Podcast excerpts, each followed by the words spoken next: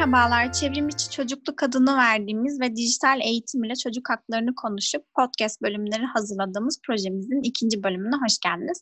Ben Sena ve arkadaşım Ezgi ile birlikte Türkiye'de pandemi süresince ilgi odağımıza oturan online eğitim ve eğitimde dijital araçların kullanılması konusunda Türkiye'nin çeşitli şehirlerinde görev yapmakta olan öğretmenlerle görüşüp gözlemlerimizi size aktarmaya çalışıyoruz. Geçtiğimiz bölümde pandemi süresinde dijitalleşen eğitim süreci ve e- ekonomide dezavantajlı grupların ilişkisini incelemiştik. Bu bölümümüzde ise pandemi süresince sıkça gündeme gelen dijital okur yazarlık kavramını ele alacağız. Şimdi ilk başta dijital okur yazarlık nedir? Önce buna bakalım.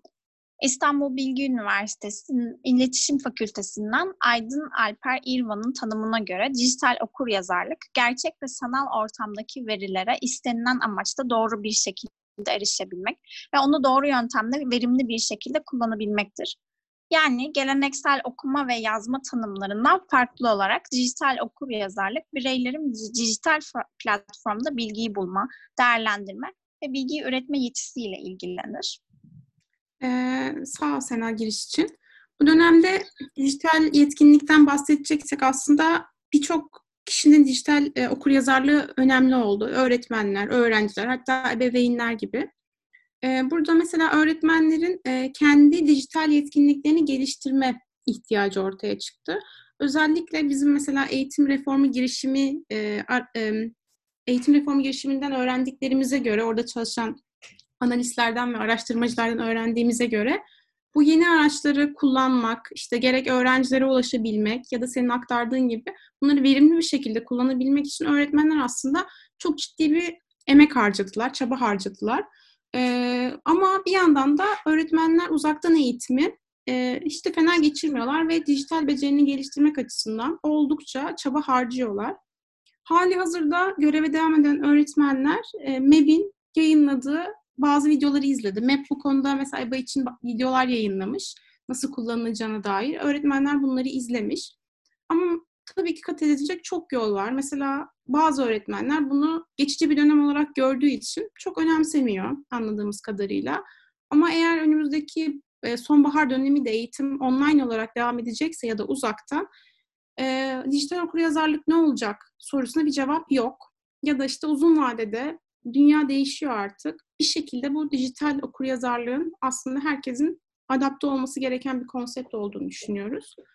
Ee, bir de burada e, yine eğitim reformu girişiminden e, bir başka araştırmacının yaptığı açıklamalara göre Umay Aktaş, e, Umay Aktaş'a referans veriyoruz burada. Öğrencilerin de sıkıntı yaşadığını öğreniyoruz biz. Öğrencilerin işte bilgisayarın olması ama EBA'ya girememesi, bunu bu konuda yetkinliğinin olmaması, ailesinden talep etmesi ama ailesinin de ona yardımcı olamaması gibi sorunlar da var aslında. Anladım. Yani devlet okullarında bu durum sıkıntılı yaşanabiliyor. Ee, ama bizim sahada topladığımız, sahadaki öğretmenlerden topladığımız bilgilere göre özel okulda görevine devam eden öğretmenler e, kendi okullarında dijital dönüşümünü zaten geçirmiş durumdalar. Bu sebeple de bu süreci oldukça e, rahat atlatmaya çalışıyorlar. Yani normalde de çocuklar akşam eve gittiklerinde derslerini ve ödevlerini görebildikleri, onları inceleyebildikleri, üniversitelerde de kullanılan yöntemlere benzer online platformlara zaten aşinalarmış. Ve e, bu konuda pandemi sürecinde aslında baktığımızda çok da sıkıntı çekmiyorlar. E, biraz daha başka gruplara bakmak istersek eğer, küçük ölçekli anaokullarında dijital okur yazarlık çok ciddi bir problem teşkil etmiş. Çünkü okul öncesi öğretmenleri genelde kız meslek lisesi mezunu olabiliyorlar ve onların dijital okur yazarlıkta sorun yaşaması aslında öğrencilere de aktarılmış durumda. Çünkü eğitime harcanması gereken zaman dijital okur yazarlığı çözmeye çalışmakla harcanıyor. Peki biz bu süreçte alternatif dijital kaynaklar bulabilir miyiz? Öğretmenler bunları kullanabilir mi? Yani bu gerçekten önemli bir soru ve bunun çözümünü bulmak gerekiyor. Geçtiğimiz günlerde biz de mesela seninle birlikte bir podcast e, e, webinara katılmıştık hatırlıyorsan.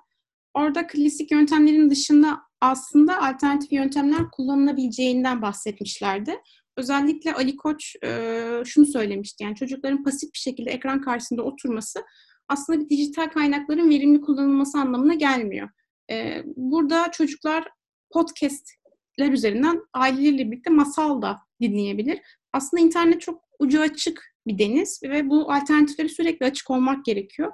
Bu yüzden de dijital okuryazarlık çok önemli. Sadece çocuk için değil, sadece öğretmen için değil, ebeveyn için de aslında çok önemli. Bu da çocukları daha aktif, e, öğrenmeye daha teşvik eden bir sürece e, yönlendirebilir. Anladım. Yani burada baktığımızda paydaşlardan sadece bir kısma odaklanmak yerine hem öğrencilere hem ebeveynlere hem de öğretmenlere odaklanmak gerekiyor. Ve dijital okur yazarlığın bu grupların her birinde yerleşmiş olması gerekiyor. Eğer eğitimde verim elde edecek olacaksak. Evet. Biz bu podcast sürecimizde dijital okur yazarlık kavramına odaklandık. Bizim sahadan topladığımız temel talep öğretmenler dijital okur yazarlığın kendilerinde oluşması için hem bu dönemde hem de önümüzdeki yıllarda dijital okur yazarlığı kendi mesleki deneyimlerine katmak istiyorlar ve bu durumda bakanlıktan kendilerine zorunlu kılınan dersler talep ediyorlar. Bu podcast bölümümüzün sonuna bu talebi dillendirerek son verelim. Bir sonraki bölümümüzde eğitimde verim ve çocuk katılımını konuşmayı planlıyoruz. Böylelikle çocuğu içine almayan eğitimi e, sorunsallaştırmayı planlıyoruz. Bizi dinlediğiniz için teşekkür ederiz. Teşekkürler.